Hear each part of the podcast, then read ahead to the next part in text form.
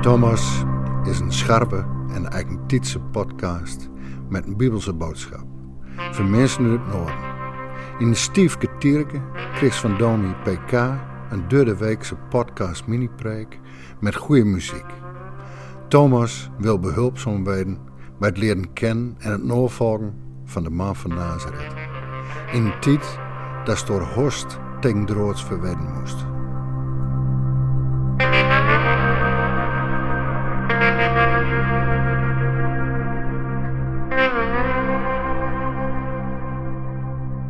Is jouw geloof jouw eigen keuze of is het aangeleerd? Is het echt iets van jezelf of heb je het van huis uit meegekregen? En die kerkgang van jou, dat bidden, bijbellezen misschien, betekent dat wat voor je? Of doe je het puur uit gewoonte? Zomaar wat vragen die je jezelf misschien wel eens stelt. Of een ander stelt ze aan je, dat kan ook. In dat laatste geval ben ik dan geneigd om mijzelf direct te verdedigen. Ja, ik heb het geloof van huis uit meegekregen. Ik ben ermee opgevoed. Maar dat wil echt niet zeggen dat ik alleen daarom geloof. Alsof mijn geloof niet echt van mijzelf is. En er buiten de opvoeding om geen goede redenen zouden zijn om te geloven. En alsof ik niet zou geloven wanneer ik in een ander gezin of in een ander land geboren zou zijn. Maar is dat eigenlijk wel zo? Klopt dat wel? Zou ik geloven wanneer ik in een ander gezin of land was opgegroeid? Is die kans eerlijk gezegd niet heel erg klein, als van de 8 miljard mensen op aarde veruit de meeste mensen niets of weinig hebben met Jezus Christus? Maar betekent dat dan dat mijn geloof niet van mijzelf is en geen waarde heeft? In deze podcast hoor je over het belang van geloven van huis uit en welke rol oprecht geloof daarbij speelt. Juist in een tijd dat geloven alles behalve vanzelfsprekend is. Je zult merken, het geloof is vooral een cadeau van God. En tegelijk is jouw eigen openheid, zoektocht, discipline en gebed ook belangrijk. thema is geloven van huis uit.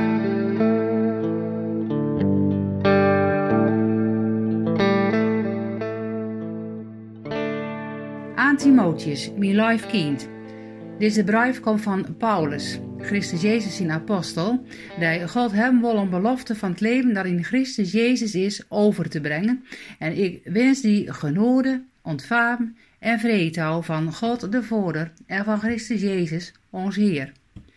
God, die ik krijgt als mijn voorrollers met zuiver gewijde vereer, ben ik dankbaar dat ik die nooit vergeten kan als ik s'nachts of doogs aan het beden ben. Als ik aan die troon, bij het terugdenk, verlang ik er slim door die weer te zijn. Wat zal ik din deur heen blide wezen? Din komt mij die eerlijks geloof in zin, dat haar een eerder die opulo is en die moege unieke. En nou is doet ook, daar ben ik wist van. Daarom breng ik die nog eens onder het oog, reugelt vuur van God genode golven maar fix op. Die golven hest ja dat ik die hand oplegde. God heeft ja geen baan geschieders van ons mocht, maar meesten die met kracht en liefde aan terecht wijzen. Schoon die er door nooit voor van ons hier te getuigen. Schoon die er net zo min voor dat ik hier in het gevang zit, maar droog dienbaar van het lien voor het evangelie in God zijn kracht.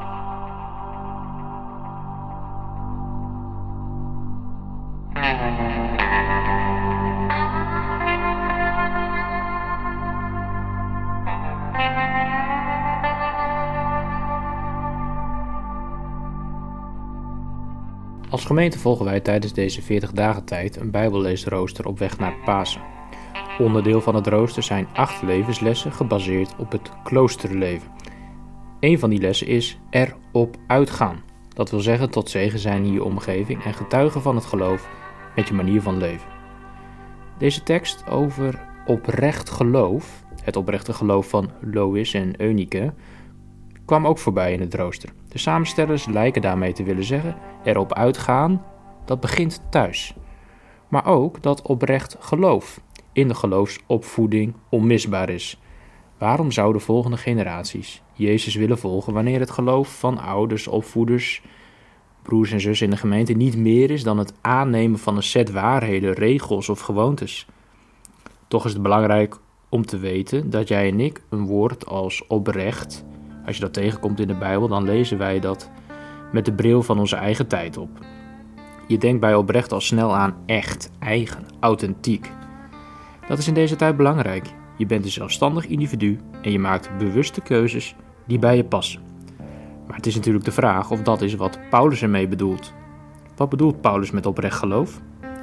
Om dat te ontdekken wil ik je meer over de achtergrond van deze brief vertellen en de relatie van Paulus met Timotheus.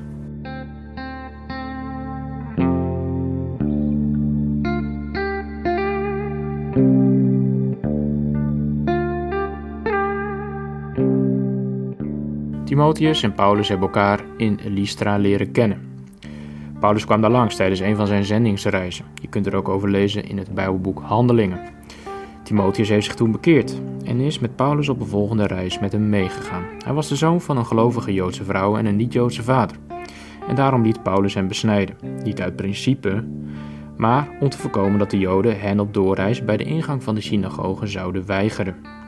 Paulus, zijn vertrouwen in hem was groot. Hij liet Timotheus achter in Efeze om leiding te geven aan de gemeente daar, zodat hij zelf door kon reizen om te kunnen blijven evangeliseren. Ze hebben tijdens hun reizen vast veel meegemaakt en kennen elkaar dus door en door. En ze hebben ook best veel gemeen. Want in 2 Timotheus 3 vers 15 kan je lezen dat ze allebei uit een gezin komen met een open Bijbel. En Paulus schrijft hem nu om hem te vragen of Timotheus bij hem langs wil komen in Rome. Paulus zit daar gevangen, voelt zich door vrienden en medewerkers in de steek gelaten. En hij voelt zijn einde naderen, heeft behoefte aan een goede, trouwe vriend die zich en niet schaamt voor het evangelie en niet voor een vriend die daarvoor in de gevangenis zit.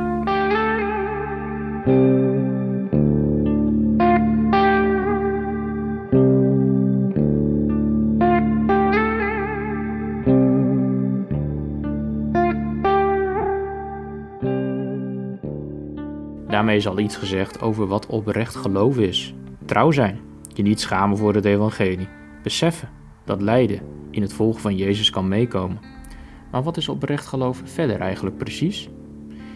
Ik denk dat je wel iemand kent bij wie je goed kan zien dat geloven belangrijk is voor hem of haar. En dat zit hem dan meestal niet in kennis of het volgen van regels en gewoontes. Niet onbelangrijk, maar wat opvalt gaat dieper. Paulus zou het kunnen omschrijven als geloof, hoop en liefde. Liefde voor God met heel je hart, ziel en met al je krachten. Wat in deze brief opvalt is dat Jezus volgen uit eigen overtuiging niet tegenover het geloof van huis uit meekrijgen staat. Want in deze brief kan je lezen dat Paulus en Timotheus beide zijn opgegroeid bij een open Bijbel. Maar wat je ook niet over het hoofd moet zien, is dat Paulus hier zegt dat het oprechte geloof in Lois en Eunike en ook in Timotheus is gaan wonen. Daarmee bedoelt hij hun oprechte geloof is geen eigen prestatie, maar een cadeau van God. Want de geest is met het geloof in hun hart gaan wonen. Dat is geloven van huis uit. Bij elkaar. Liefde voor God ontdekken en gaan zien. Een opvoeding bij een open Bijbel. En het gebed om de geest, die van jouw hart zijn huis maakt.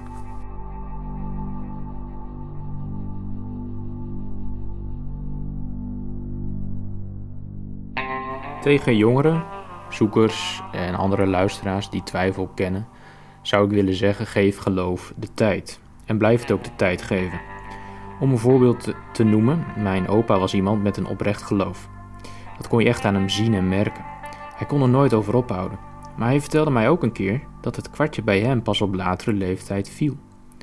Kijk dus uit dat je het geloof stilzet of stopt, zoals je een opleiding kan afbreken die niet bij je past.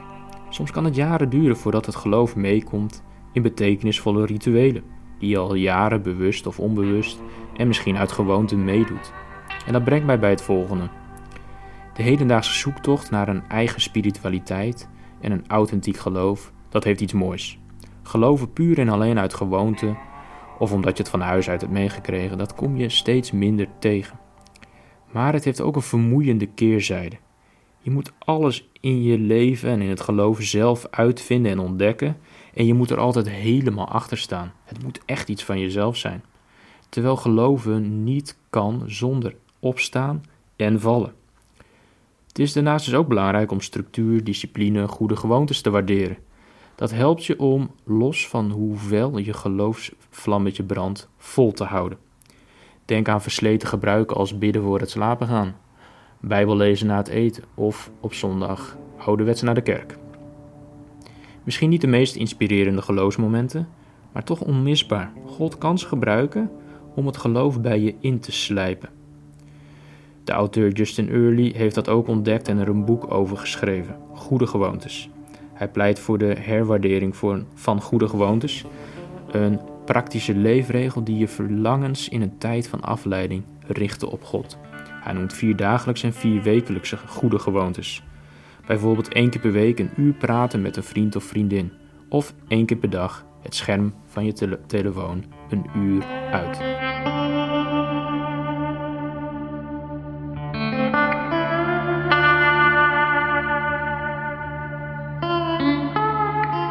Toch heb ik nog een laatste lastige vraag. Als het geloof een cadeau van God is, doet jouw eigen keuzevrijheid er dan nog wel toe? Of ben je een soort geloofsrobot van de geest? De een krijgt het wel en de ander krijgt het niet. Ik weet het zelf ook niet zo goed, maar volgens mij blijft het geloof iets waar jij en ik geen controle over hebben. Het is en blijft een cadeau. Maar dat wil niet zeggen dat je er zelf geen invloed op hebt. Volgens mij is het en-en. Het is een cadeau van God waar je om kunt vragen en waar je voor open kunt staan. Eerder heb ik de samenwerking tussen jou en de geest wel vergeleken met een robotgrasmaaier en een trolleybus. Zo'n robotgrasmaaier wordt aangestuurd om binnen de lijntjes op de millimeter nauwkeurig het gazon te maaien. Een trolleybus kan ook niet zonder de verbinding met de bovenleiding, maar de chauffeur bepaalt zelf de snelheid en de route. Zo is het ook met het geloof. De geest schakelt je niet uit, maar in. De geest wil je vernieuwen naar het beeld van God, zoals God je bedoeld heeft. En je talenten en identiteit tot bloei laten komen.